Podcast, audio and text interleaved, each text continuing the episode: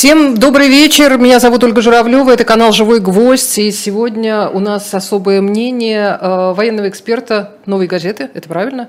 Валерия Ширяева. Здравствуйте, Валерий. Добрый вечер. В кои-то веки мы оба находимся в одной студии.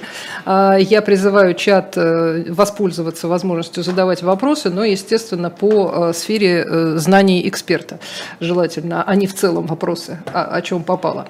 А, для начала я хотела свои, конечно, вопросы задать. У меня тоже есть кое-какие темы. Во-первых, история с кассетными боеприпасами. Мы прочитали за последние дни, что, значит, обещают поставить, что Россия такими пользуется. Ну, не такими же, но вообще кассетными пользуются. И при этом множество стран мира их не используют. Э, они, в общем, такие почти, почти запрещенные для многих. Угу, угу. И, в общем, возник такой как бы этический вопрос. Хорошо ли это? Удобно ли да, это? Ситуация очень похожа на ситуацию с применением ядерного оружия. Значит, э, от первыми от ядерных ударов, от применения ядерного оружия отказываются те государства, и отказываются от ядерного оружия в принципе, те государства, у которых их нет. Вот. У кого оно есть, они от него не отказываются. Значит, 95% производства кассетных боеприпасов в мире производится в странах, которые не подписали эту конвенцию и не собираются подписывать. Это те, кто рассчитывает на то, что эти боеприпасы им в будущих боях друг с другом очень сильно помогут. Это Индия и Пакистан, густонаселенные страны с большими армиями, где надо косить кассует а, это самое, бойцов. Да? Значит, это Соединенные Штаты, это Израиль, который с помощью кассетных боеприпасов надеется отбиваться. Если арабские страны на него пойдут всем кагалам, как было когда-то в истории уже один не раз. Да? Угу. Вот. Это, конечно же, вся периферия Советского Союза и Россия не подписали этот договор, которых склады забиты этими кассетными боеприпасами. И применяются они постоянно и регулярно везде. Если вы забьете в картинках Google просто кассетные боеприпасы Украины, у вас вывалится огромное количество фотографий отработанных э, значит, ракет, упавших после сброса кассетных боеприпасов э, РСЗО Украины, РСЗО России, которые друг на друга их сбрасывают. Всю вот эту вот, э, назовем специальную военную операцию с первого дня. И никто ничего не говорит. Они применяются в полный рост давным-давно. Почему такая, значит, такой ажиотаж? Потому что вроде бы как НАТО их пока еще не представлял, а те страны, которые кассетные боеприпасы у себя на территории не производят, э, подписали конвенцию. А, а те, кто производит, США, например, да, не подписали конвенцию. И вот между ними значит, это идиосинкразия там такая, как же вы там такие благородные, а это боеприпасы, которые, значит, конечно, в плотной городской застройке, не приведи Господь, но Донецк бомбили кассетными боеприпасами. Угу. Города Украины бомбили кассетными боеприпасами. Уже. Все. Ну, тогда у меня просто возник, э, возник это такой вопрос. Просто, это просто политика, пиар, пропаганда, вы благородные мы нет, да как вы смеете и так далее. Все. Практика применения вот такова. Если можно, э, по, поподробнее, э, ну, писали о том, что это может, это как бы сравнимо по, не знаю, с, с тем, что минирование там больших пространств, потому что что-то не разрывается, в результате оказывается территория заминирована, и вот мало того, что поражает у очень всех, много. У, у любого оружия есть сроки хранения, после которого должна прийти специальная комиссия в погонах и гражданских специалистов заводов-изготовителей, протестировать, выборочно выбрать, работает, не работает, продлить сроки, если надо, или забраковать всю партию. Но после определенного периода считается просроченное оружие. Так вот, на территории Украины, вот сейчас на украинских арсеналах, есть большое количество просроченного оружия. То же самое в Соединенных Штатах. Очень много оружия, я имею в виду кассетных боеприпасов, которые надо еще устанавливать их э, пригодность. Чем оно старее, тем меньше вот этих вот суббоеприпасов, которые вылетают из него, так сказать, угу. срабатывают при падении на землю. И, и значит... До 30%. Иногда угу. бывает и так. Угу. Да. То есть, да, и они остаются и представляют из себя опасность как любой не разорвавшийся боеприпас, как снаряд, авиационная бомба, упавшая на землю. Только их очень много, они рассеяны по большой территории. Ну, своеобразное минирование получается. Угу. Соединенные Штаты утверждают, что из тех боеприпасов, которые они сейчас передадут, а, не разорвутся ну, примерно штук 5 из сотни. И это для них, они считают, нет, это нормально, как бы Пентагон заявляет. Иногда говорят даже три из сотни. Мы даже до таких параметров. Может быть. Но это все эмпирическим путем ведь проверяется. Какова цель? Э, это утилизация ненужного... Э, ну, Байден вчера ненужных сказал вещей? По, по телевизору вам. Все, уже. Снаряд кончились. А этих лежит как тараканов на армейской кухне. Угу. Ну, то есть, как бы наоборот, всем, всем лучше будет. С одной ну, стороны, не, но, несправедливо не но, давать Украине это, голод. Это, да, да. это вооружение. Ну, такое.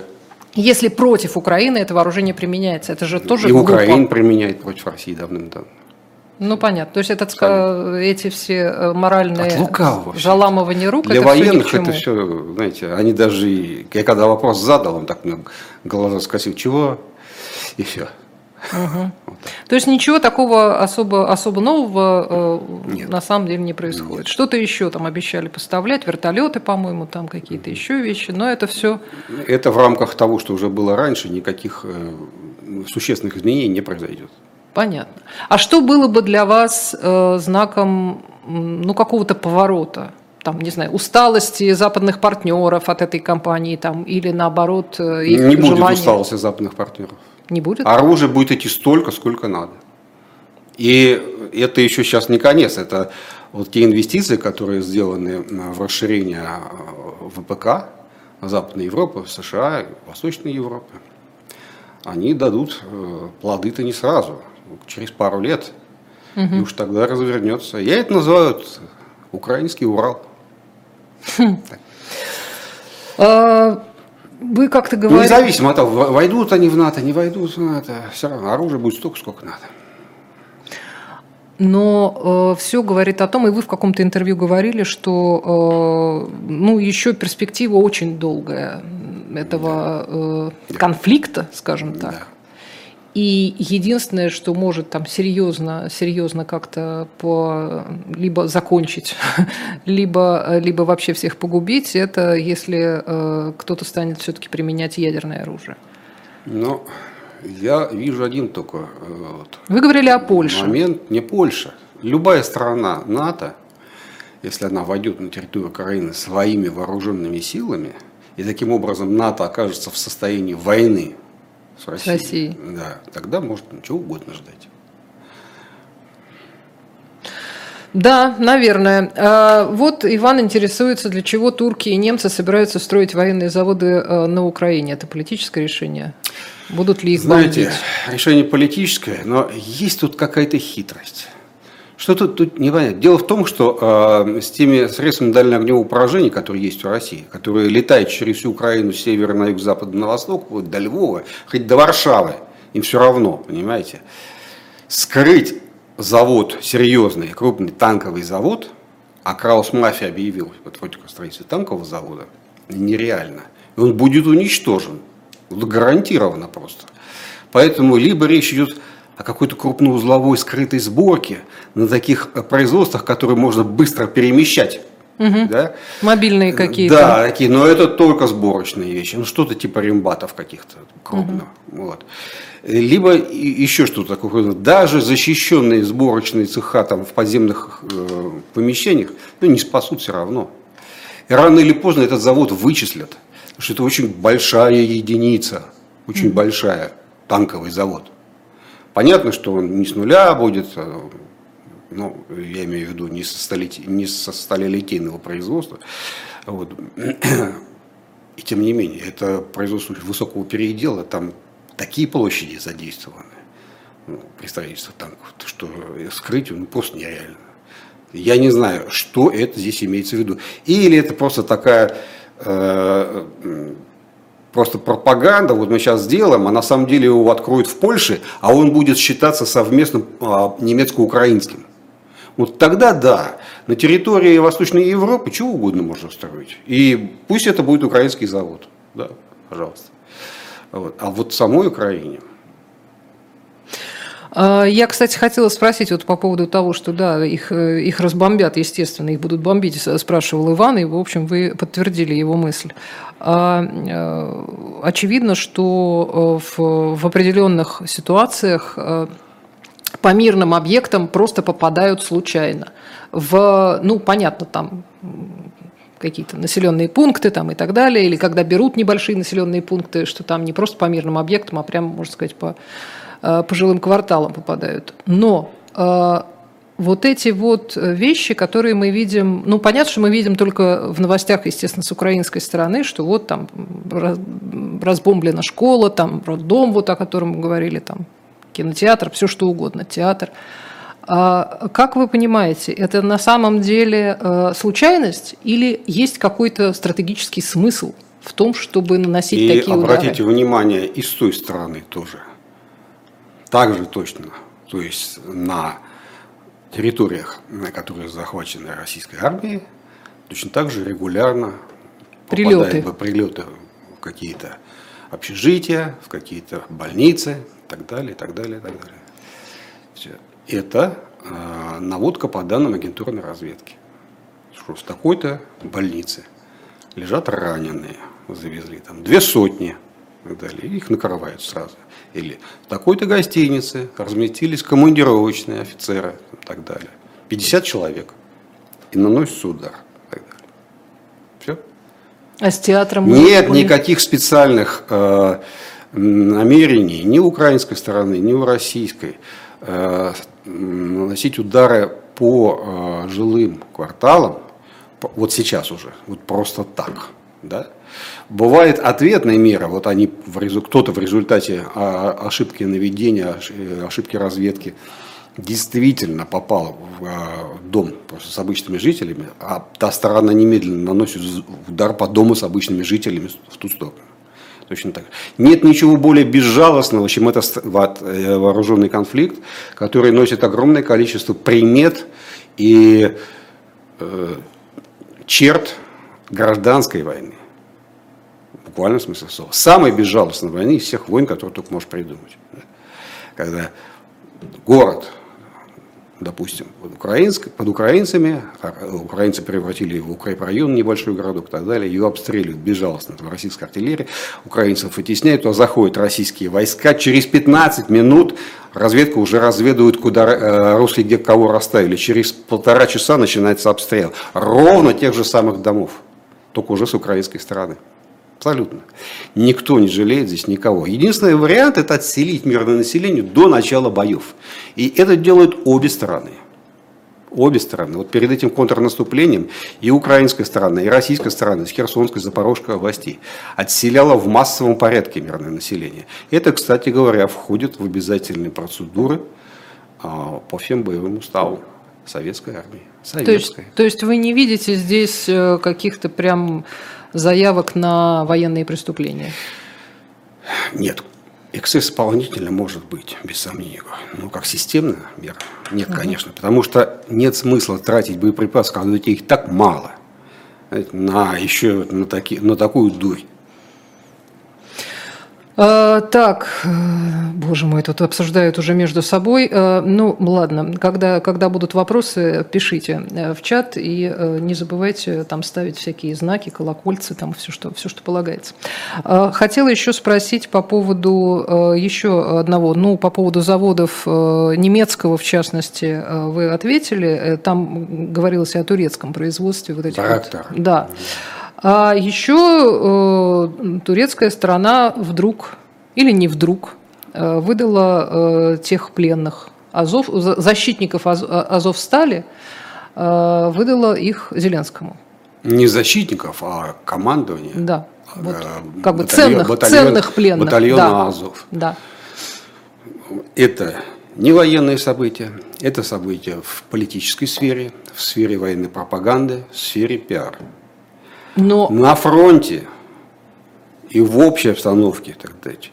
Это не отразится никак. Это, значит, изменение будет 0,0. Вот Все.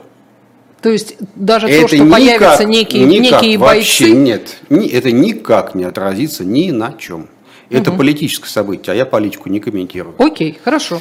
А, хотела еще, да, все равно там политика, она все равно, все равно вся... Нет, нет, на фронте это никак не отразится. Хорошо. А, кстати говоря, когда а, происходила эскапада а, имени а, Пригожина, а, обратили ли вы внимание, может быть, потом Э, на то, э, было ли какое-то влияние на э, ход боевых действий в это время? Отвлек, отвлеку, отвлекался ли кто-то на нет, эту историю? Нет, нет, не отвлеклось. И э, если бы украинцы попробовали это использовать, просто потеряли бы людей. А все, было, все были стояли на своих местах, все готовы были, это никак не отразилось бы. То есть а вот той растерянности, готовности побежать с поля боя и так далее, ее в тот момент не было, потому что очень быстро все произошло. Если бы это э, э, тягомотина, политические паркетные битвы, э, переходящие в мятеж, там, стрельбу внутри Кремля, не знаю, что-то было такое, то, может быть, да, какая-то часть э, командования задумалась, на чью сторону встать, там, что-то еще. Это могло бы, может быть, отразиться на э, психологическом климате в войсках. Такое возможно, в принципе но тоже не гарантировано на самом деле. А что, то, что происходит за полдня, ну, абсолютно нет, никак. А э, вы понимаете, где сейчас находится... Вы когда-то говорили о том, что, в общем, э, вот это вот вагнеровская, э, даже не ЧВК, а вот это вот, группа Вагнер, как говорил президент, она отличалась э, удивительной боеспособностью и вообще там такими редкими качествами, которых вы даже и не ожидали, может быть, от тех же самых Ну да, но это не относится к Пригожину, понимаете? Вот в чем все дело. Надо отделять директора от технологов, производственников, начальников цехов – вот. Начальники цехов вам нравятся, в смысле не, по Мне нравится, но все, в том числе американские источники, противники э, в вооруженных силах Украины, далее, в официальных высказываниях, угу. да, признают, что это подразделение очень боеспособное, оно отличается от тех, которые стоят слева-справа там, а, от него в, в пользу, так сказать, э, ну, короче говоря, отличается своей... Они по-другому воюют даже. Угу. Вот. А там тактика своя вырабатывается и так далее. Все это происходит от одного, что этот человек, э, Пригожин, при, и командиры при создании этой странной, очень странной для нашей военной бюрократии структуры э, дали свободу творчества командир, командирам, инициативы. Да. И они натворили вот то, что они натворили. Действительно, так сказать, они этим заслуженно гордятся. Если вы спросите, э, как к ним относятся в армии, э, в закрытых формах, в которые я иногда там попадаю, далее военно, только с уважением. Ну, кстати, и Путин тоже говорил, что да, никаких... относились с уважением. И вот сейчас этот момент очень такой э, странный, ну сложный. Потерять этот опыт – эти вот. наработки никому не хочется на самом деле. И как бы способные подразделения не потерять. Ну, как гвардию расформировать, понимаете, на самом деле. Вот. И Вам сейчас понятно, что вообще происходит с, с ними? Потому что... Это чистая политика, это ну, чистый это понятно, паркет, но, но просто это есть же тысячи людей, искусство. Это, есть же тысячи людей, которые отличались э, там, не знаю, с, сыгранностью и вообще да, да, какими-то да. Но вот сегодня сказал что? этот э, Песков, Песков сказал, что 35 командиров вместе с Пригожиным встречались, они оправдывались, там, объясняли свою позицию, говорили, ну, на я так догадываюсь, ругали Министерство обороны, ну, вот, вообще-то они его матом ругали. Да, да, мы, этих самых. мы И начальника да. генерального штаба тоже. Так, сказать, угу. так что ничего нового, я думаю, Путину они не сказали в этом смысле. Но они объясняли, что вот они, как они не правы, это бюрократия военная, которая воевать не дает, и все у них бестолково. Это глобальная коллизия. Путин требует, не Путин, а весь Совет Безопасности требует победы все, вот весь политический бамут хочет победы. А генералов таких нет. Вернее, они есть, но их немного. А те, которые настоящие, классные и снизу выдвигаются, для бюрократии чужие.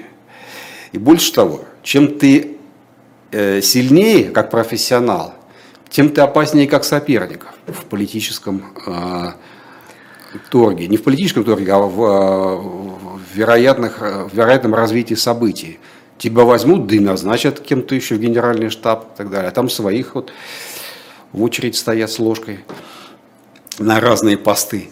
Вот. И всякое несогласие э, на совещании да, армейском, с предложением каких-то альтернатив планам и так далее, всегда воспринимается в штыки командованием как не, ну, не, не, не подчинение, но это же оппозиция, это фронт, да что же за дела. Тебе приказали, ты делай. Вообще, понимаете? А тут говорит, да не так, надо. Вот. И это уже бунт.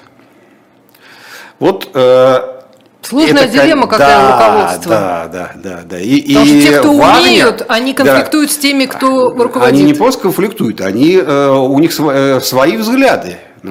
А те, кто не умеет, но наверху, у них взгляды традиционные, да, они еще и не фронтовики ведь на самом деле. Угу. Все, кто сейчас командует, это люди не с фронта. Это люди, которые из кабинета. Ну вот представьте себе, что вы заказываете себе, э, э, предположим, э, у мастера ремонтировать свой автомобиль, и он за 3-9 земель по телефону или там по видеосвязи начинает давать ценные указания, как его надо ремонтировать. Да? А тут сантехник, функционер, автослесарь рядом с вами сидит, что он несет -то? Я сейчас, понимаете, тот сразу, нет, вот такие вот э, есть вещи, понимаете. Тот, кто не получил авторитета в войсках, у него, соответственно, ему и доверия мало этому человеку. Потому что человек, люди-то ну, все-таки на гибель идут, на смерть. Они должны умереть в ближайшее время, по всем расчетам, понимаете. Все меньше и меньше остается живых тех бойцов, которые начинали специальную военную операцию с обеих сторон. Просто так на тот свет идти. Вот никому не хочется, хочется с пользой. Вот военные, они так устроены. Бездарная гибель – это самое отвратительное, что можно придумать. А, получается, что мы еще не, не видим конца этой истории, с, и в том числе с Вагнером. Просто непонятно, я не знаю, я не знаю, как это смо- может, может я, разрешиться. Если в пользу военной бюрократии, ну, Министерства обороны, Генерального штаба, верхушки, командующие и так далее, то их могут даже сохранить название ну, превратят их в самую обычную там какую-то часть, ну, набор частей, так скажем. А это же был практически корпус? Да. Ага. Да, по размерам. А что-нибудь вы понимаете про э, роль белорусского плацдарма, так сказать? Куда, куда нет, направились вот нет, эти какие-то лагеря, что-то там так? Нет. Зачем и что это? И ничего и говорить ничего не буду, я подожду. Потому что если Лукашенко сказал, что я платить не буду, значит, откуда Пригожин возьмет деньги, чтобы платить Вагнеру? Или Вагнеру уже будет не Пригожин платить, а кто-то другой и так далее. Слишком много вопросов. Подождем. Очень много, да, очень много всяких мутных историй. А, но мы продолжим наш разговор, только я э, сделаю небольшую такую перебивочку. Хочу вам э, порекомендовать очередных покупочек. Э, у нас вот есть, есть очередной вариант того, что можно приобрести на shop.diletant.media. Наш кормилец, поилец э, вообще и на дуде игралец. А на этом сайте у нас есть э, такие интересные книги. Владимир Сунгоркин, сделано в ЦРУ, «Тайная история цветных революций и переворотов», альбом я вас умоляю.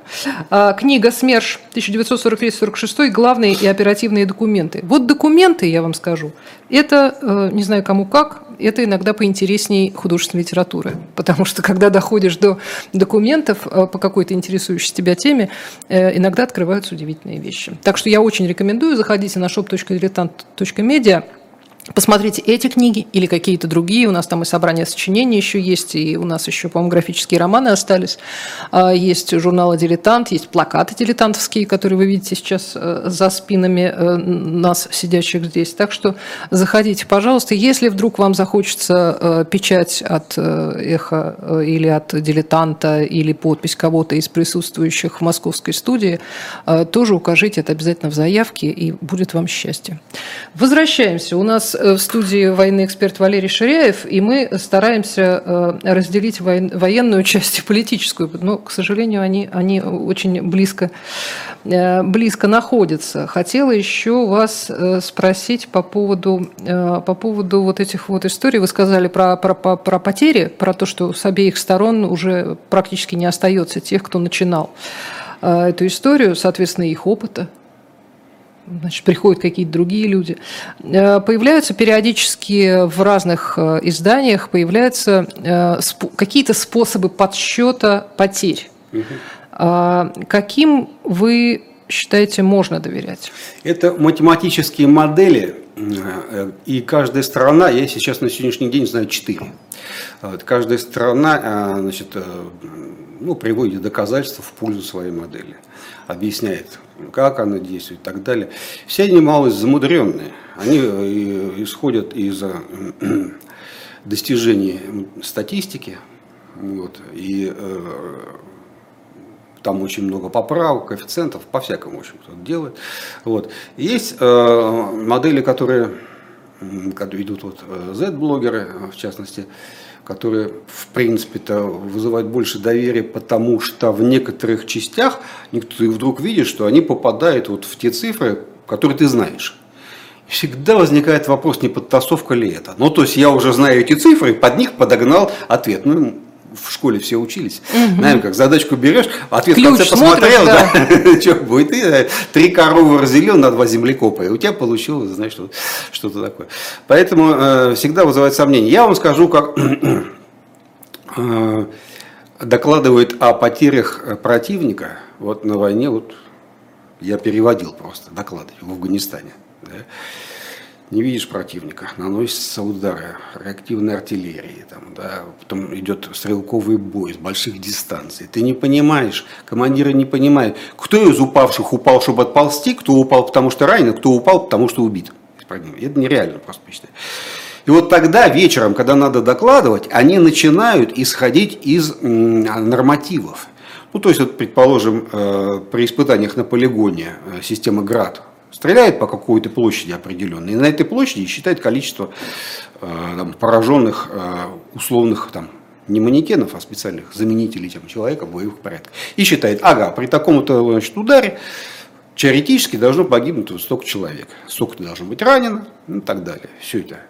Это не настоящий бой. Да, это, вот, э, это вот такая исходная задача вот математики. Ну, будем считать, что вот так. И они начинают умножать количество пакетов, которые выпустили, на вот эти вот расчетные цифры, которые они в академиях проходили, потому что другого способа у них нет. Это все, вот я говорю, плюс-минус трамвайная остановка. Угу. Отчет эти, все липа на самом деле.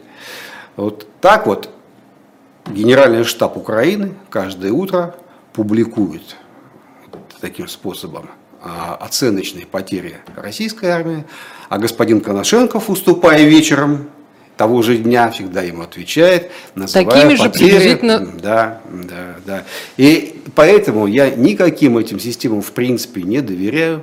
Я их принимаю к сведению. Читаю, говорю, а, хорошо. Но когда я вижу, что вооруженные силы Украины уничтожили уже 630 тысяч человек российской армии, а это сегодняшнее утреннее, можете посмотреть, могу показать после эфира, да, умножаем значит, все это дело и понимаем, что как в э, анекдоте про старого еврея, все здесь, да, кто в лавке остался, понимаете, кто на фронте воюет, если они все убиты.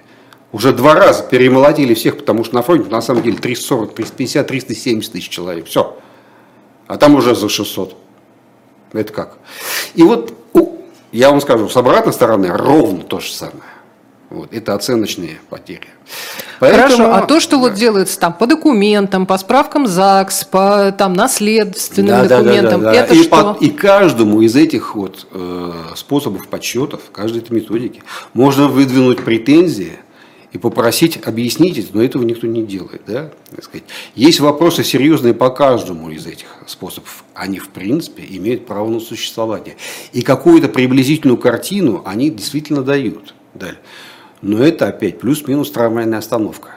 Они это называют там до человека, на самом деле это невозможно. Поэтому, вот как Михаил Сергеевич Горбачев пришел к власти, объявил количество погибших в Афганистане до копейки. Потом еще туда добавили погибших э, сотрудников КГБ, э, милиции, э, прокуратуры, которые в командировках были в Афганистане и так далее, еще немножко там увеличилось. Все.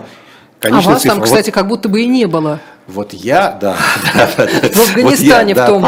Правильно говорить. Вот я вот, вот этому верю сто процентов. Как закончилась война в Вьетнаме, через два года только полностью все сбили, статистики американцы объявили. Вот так.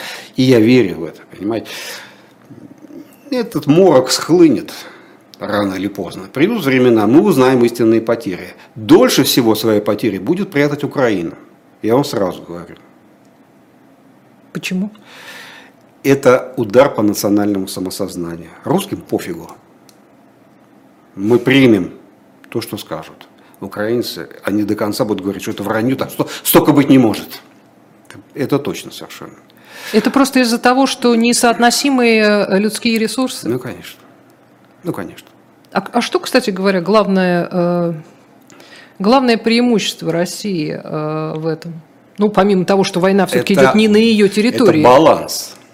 Это баланс между э, политикой не умиротворения, это неправильное слово, да? У термина есть четкое значение. Это политика э, там, успокоения общественного сознания. Живите, как живется, все в порядке.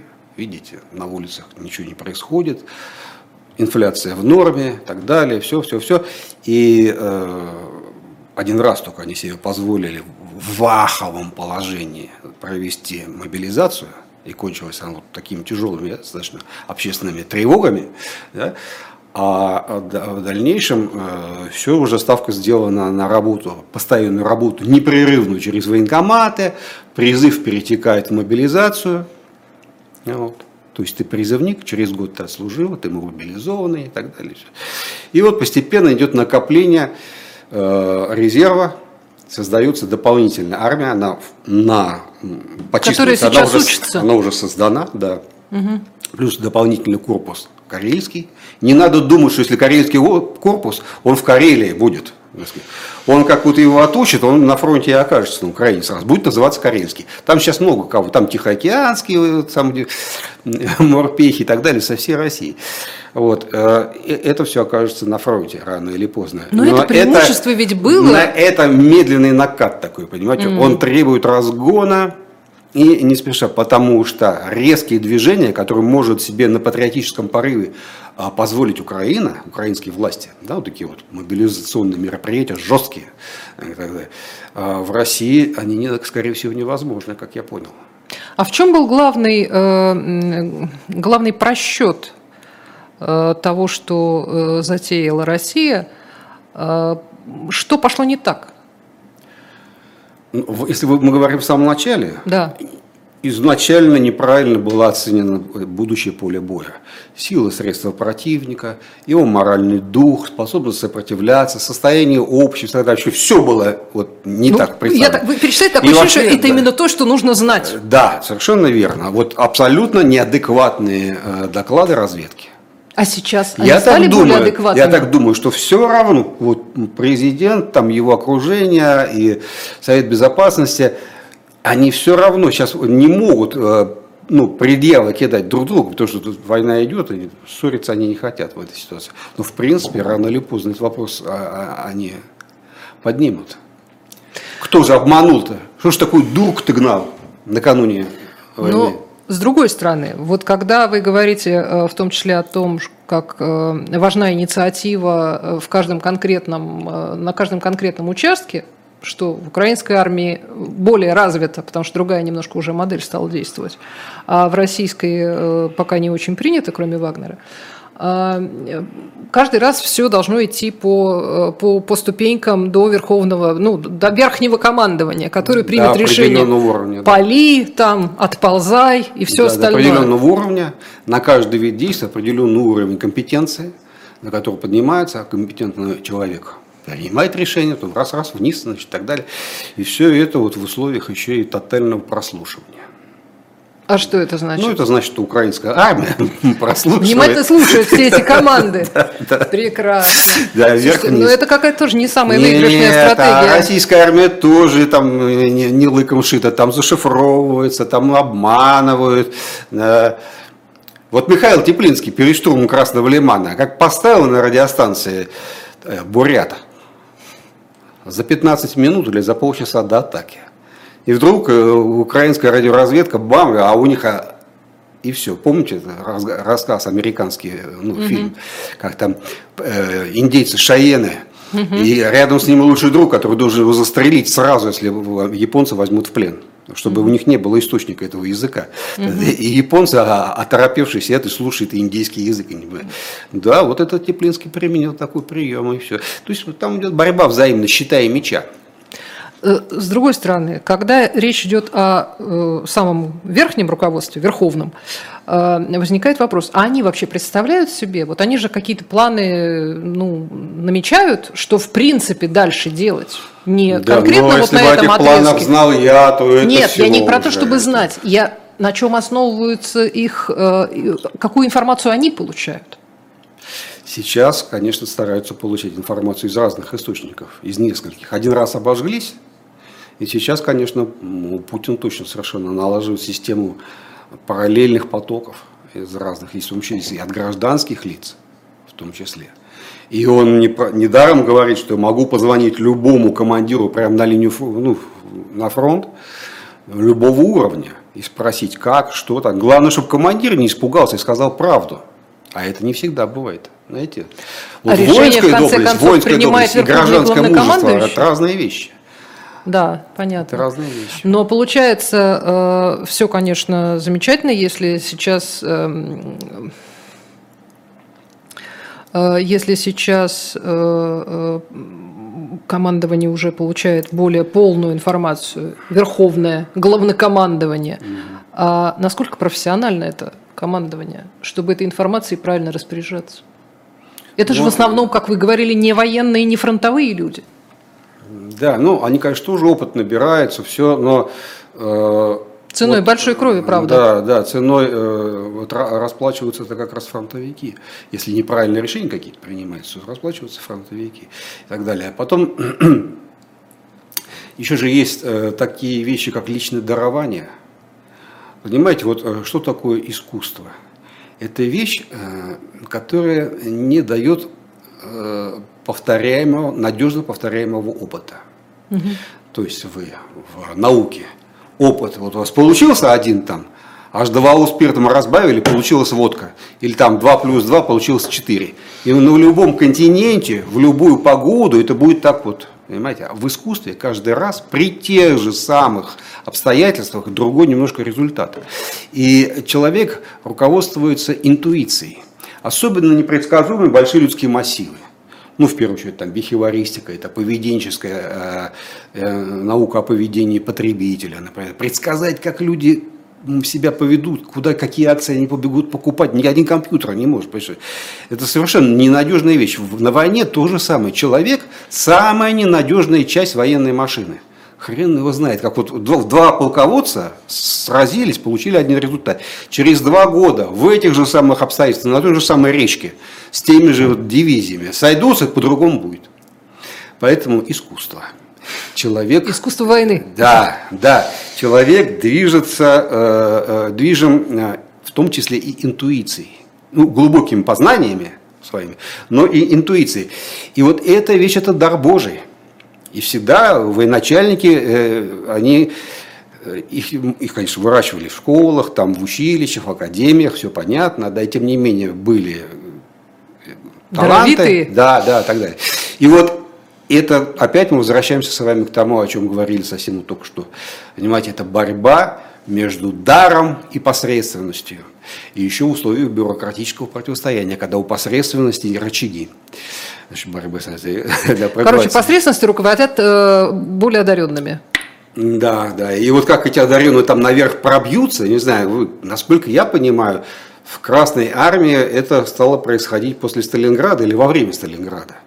Где-то так вот. Ну, потому что до этого всех одаренных расстреляли Ну, предварительно. да, я не знаю, мы не знаем с вами, были ли они одаренными, эти расстрелянные. Ну, Не, хотя, не, бы, не, нет. хотя бы опытными. Ну, может быть, да, но э, я бы сказал не опытными, а образованными, вот в этом смысле, да. Ну, некоторые были еще из Первой мировой. Да, да, да, да, нет, ну то, что, э, допустим, Тухачевский был высокообразованный человек, кто бы спорил, это однозначно.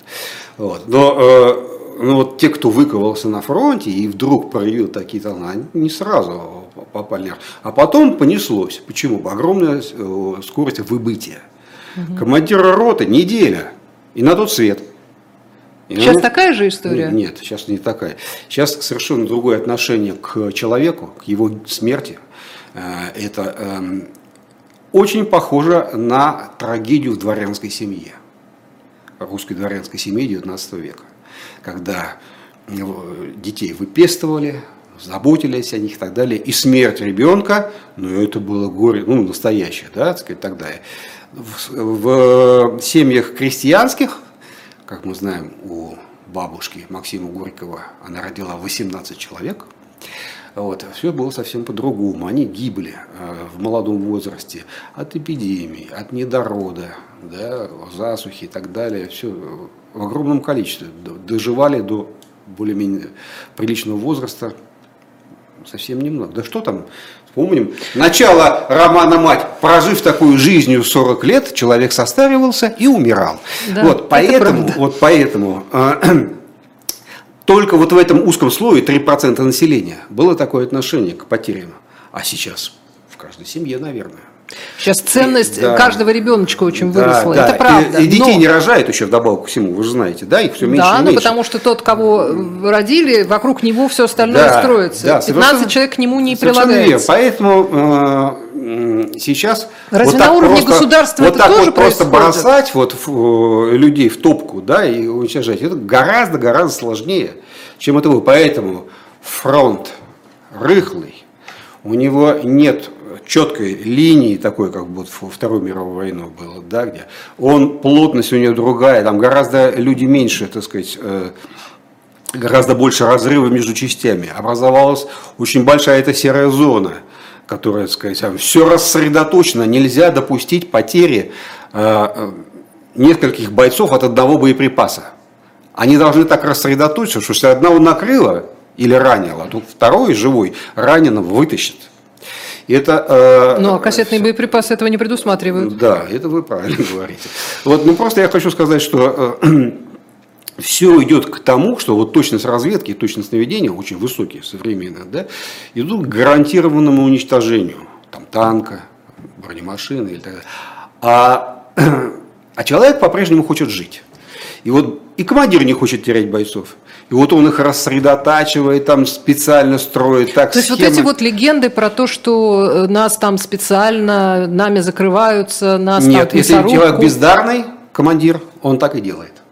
Он так и делает. это да. всё равно есть, Да. да. Но в целом тенденция такова. А уж как американцы не любят своих терять. Это Они готовы прекратить вообще военные действия, если там три десятка погибнет. Все. Вот так произошло, между прочим, в Сомали. Падение черного ястреба. Помните фильм? Не так там много людей-то погибло, господи, прости. у нас бабы еще нарожают, а у них каждый, Вот. каждый ценный. И президент остановил операцию. Спасибо. Давайте, лучше- Давайте, знаете что, я еще что хотела вас спросить. Э, Вы тоже как-то говорили об этом, для чего э, могут быть вот эти вот заходы, прилеты там, э, и, и всякие прочие штуки, например, по Белгородской области. А, что руководство должно как-то страны отреагировать, там кого-то направить на защиту и тем самым отвлечься от, Нет. например, Я- украинского... Это так, сейчас падали ракеты на российские э, регионы. Это э, новые ракеты, не новые ракеты, это очень старые ракеты С-200, которые перестроены. И э, я просто, когда к вам шел, разговаривал с, людьми, с источниками и так далее, и у меня для вас такая полноц... как в хорошей большой литературе, настоящая вставная новелла. Как вот в «Братьях Карамазовых», как в «Дон Кихоте». В 1964 году была разработана э, в Советском Союзе система большой дальности зенитная С-200. Угу. Она получила такие высокие характеристики, что только через 20 лет ее начали продавать за рубеж. 20 лет ничего похожего не было у иностранцев. И э, она составляла основу э, на границах э, ПВО по всему Советскому Союзу. И э, когда потом пришло время перевооружать э, на более современные системы, вдруг кому-то пришла в бошку такая вот из наших талантливых инженеров идея. Мы изучаем гиперзвуковое движение, и мы не можем добиться его. Вот, мы сейчас все равно их а, а, ликвидируем, мы все равно их сейчас утилизируем просто со всей дури запускаем вверх, а сверху вниз пусть несется в землю совсем и вот развивает эту гиперзвуковую скорость, а мы на нее установим приборы и будем изучать. Очень много из того, что современные технологии, ученые знают о гиперзвуковом полете, это оттуда. И вы можете набрать «Холод-2» угу. и увидеть эту ракету и так далее. Я к чему все это сейчас рассказываю. Прошло время, и вот ракета, допустим, та же самая которая нападала на, которые бомбили Киев, кон конкретно вот этот Патриот, хотя уничтожали, это ракета воздушного базирования Кинжала, она, кстати, вот на, основана на этих технологиях. Прошло время, не дают украинцам э, ракеты э, большой дальности, натовцы. И вот они из запасов достали эту самую С-200 зенитную. Она самолет вообще должна сбивать. Но у нее дальность от 150 до 160 километров до 300. Это самые последние вот ракеты.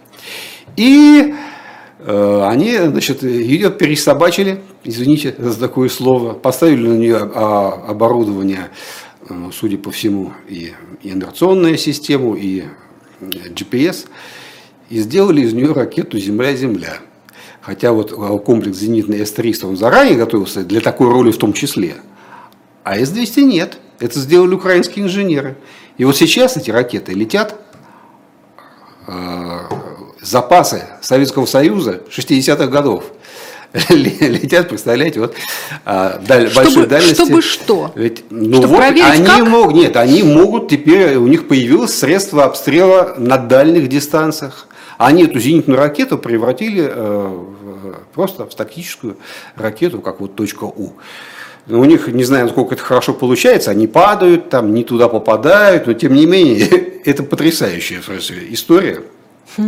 потому что эта ракета жидкостная, у нее очень агрессивные компоненты, это э, я просто служил в части, которая эти компоненты использует. Да, четырехокиси азота, растворенный концентрированной азотной кислоте.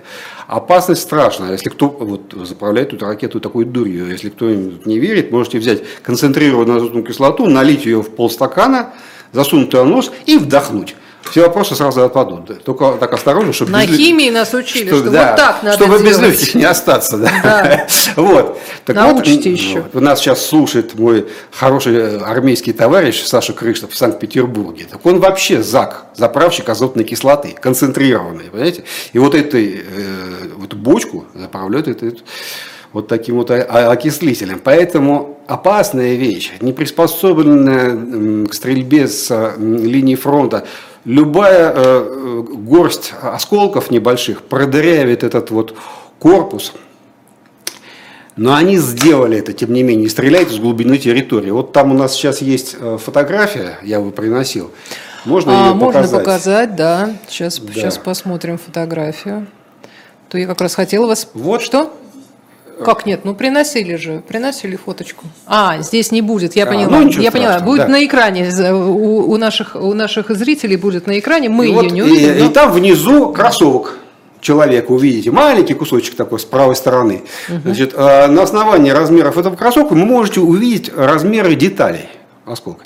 И это вот то, что осталось от этой ракеты, ее сбили э, весной, она не взорвалась, а просто с скоростью 2, две скорости звука врезалась в землю. Вот что остается от механизма после столкновения э, на такой скорости. Вот такие. Ни одной э, детали больше линейными размерами, чем э, школьная тетрадка, нету. Или там ладонь человека, да? Угу. Все. К чему я это говорю? Когда вам показывают фотографию мэра Киева Кличко, который обнимает сбитую ракету «Кинжал», новенькую, целую, вот так вот, да, так сказать, с одной дырочкой. То это обман. Но вы должны понимать, что снизу взлетает со скоростью 5 скоростей звука ракеты, противоракеты системы Патриот, а сверху из мезосферы, даже не из стратосферы, она их летит со скоростью 12 скоростей звука, ракета «Кинжал», мы, как нас в школе учили, складываем 12 и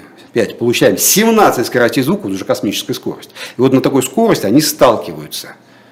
А потом вдруг... Обнять ракет... нечего. Совершенно. Вот сейчас вы видите, что на самом деле остается от ракет. Вот, вот такой интересный у нас э, прихотливый ход, но, но в действительности это большой э, э, ну, респект украинским инженерам.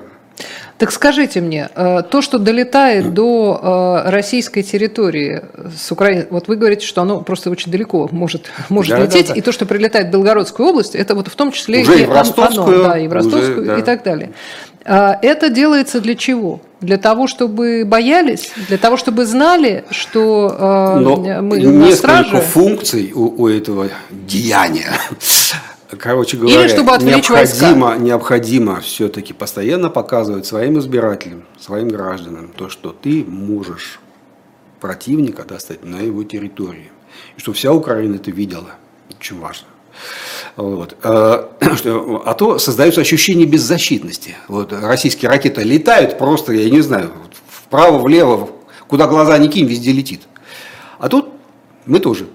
Мы тоже. Для этого даже беспилотники запускает, которые, в общем, никакой особой угрозы не несут. Но в последнее время стали появляться такие э, вот вещи, как ракета С-200 переделана, тогда, которые уже реально могут упасть э, на какой-нибудь нефтеперерабатывающий завод и его взорвать. Ну, так что это тоже возможно. Да, да, и угу. это все больше и больше таких возможностей. Но пока это все-таки в большей степени ну, политическое давление. Угу. Именно политическое давление. Кстати, по поводу отвлечения вооруженных сил, которые будут заниматься защитой мирных э, сел, а, я тут сегодня прочитала, что э, как раз в Белгородской области собираются раздавать оружие населению. Ну, это, это, для преступные, защиты. это преступные замыслы, на самом деле. Потому что э, заходят э, через границу разведывательно-диверсионные группы, ну, украинские. Такие есть в России, естественно. Вот. Это ну, наиболее... На них с берданкой не нужно выходить. Это наиболее подготовленные, да, наиболее такие э, профессиональные бойцы, которые знают, как действовать, у них задача, там, они знают, как отходить, все так далее. И э, предлагать э, ополчению фактически, да, которые не знают, с какой стороны там в ружье заглядывать, да, предлагать бороться с такими людьми нельзя. С ними должны бороться профессионалы такого же уровня. Но, судя ну, по всему, губернатор э, не получает э, защиты вот, другой. Да, потому что это должны делать на самом деле вот типа советской погран, погранвойск, советских погранвойск, вот бойцы, вот такие, профессионалы, которые должны уметь сдержать противника, полчаса боя. Для чего? Для того, чтобы из глубины обороны выдвинулся резерв, и тебе помог. И уже вместе с резервными войсками подошедшими ты эту разведывательную группу там окружаешь, уничтожаешь или выкидываешь ее из территории и так далее. Все. Но ни в коем случае нельзя допускать, чтобы гражданские люди фактически, вчерашние какие там я говорю еще раз, но все Подмосковье усеяно костями дивизии народного ополчения. Понимаете? Преподавателей консерватории забирали. Да каких-то, да, студентов, э, не, не доучившихся. Все, ну, знает кого, что да, они могли, правда. конечно. А тут кто наступал-то? Лучшая армия мира на тот момент, я имею в виду. Все, так что э, это, это преступный замысел, преступный просто. И когда они все погибнут, и не все, ну, как начнутся э, гибель, скорее всего, вот кто ответит? Я думаю, тот, кто не, э, не предоставил им другой защиты. Угу. По идее. Не по идее, да. Последний вопрос, вот буквально полторы минуты, но я, я злая, извините. Евгений э, из Мытищ, 36 лет, интересуется, как продвигается ваша работа по тематике возвращения фронтовиков как некой политической силы? Тяжело, тяжело продвигается. На самом деле, э, все-таки нужен какой-то люфт во времени. Надо подождать, когда они не просто вернутся, а еще и осмыслить себя. Это непростая очень задача. Их очень много будет, и, э, это будет очень такой специфический. А, Хотя из а тех, имеет ли значение, в каком бесед, состоянии которые... будет э, закончен э, конфликт? Да особо Чьей нет. победой, да, особо чем? нет. Да особо нет. Это, это уже э, боевые действия уже отложили свой отпечаток они уже сформировались, уже все, уже это не имеет особого значения. Я просто хочу сказать, что вот по тем беседам, которые у меня состоялись, и по тем, ну, я им задавал вопросы именно о будущем России. Какую страну вы хотите построить? Ну так вот. Ну, не, афганцы, не про же войну. Не, афганцы же не построили Не страну. про войну, про афганцев сейчас отдельно. Вот, не про войну. Вот тогда. И вы знаете, э, совсем не те ответы, которые может ожидать патентованный либерал или патентованный Z-блогер. Совсем. Не те, и те, и эти будут разочарованы. То это это не люди, которые кричат, что сильной рукой уничтожить всех, зажать, так сказать, там, расстрелять учителей, потому что очень много знают. Да нет, нет. И те, кто думает э, среди Z-блогеров, что это какие-то э, новые э, значит, люди, которые вот наши новые союзники, наши союзники, нет, которые наши союзники, добра. Нет, и это нет тоже. В общем, люди в большей степени сосредоточены на себе и на своей собственной судьбе. Люди скажем. вообще сложные. Да, да. Вот. А афганцы не построили просто потому, что в тот момент произошла социальная катастрофа, развал Советского Союза. Валерий Ширяев со своим особым мнением был сегодня в этой студии. Меня зовут Ольга Журавлева. Всем большое спасибо. Всего доброго.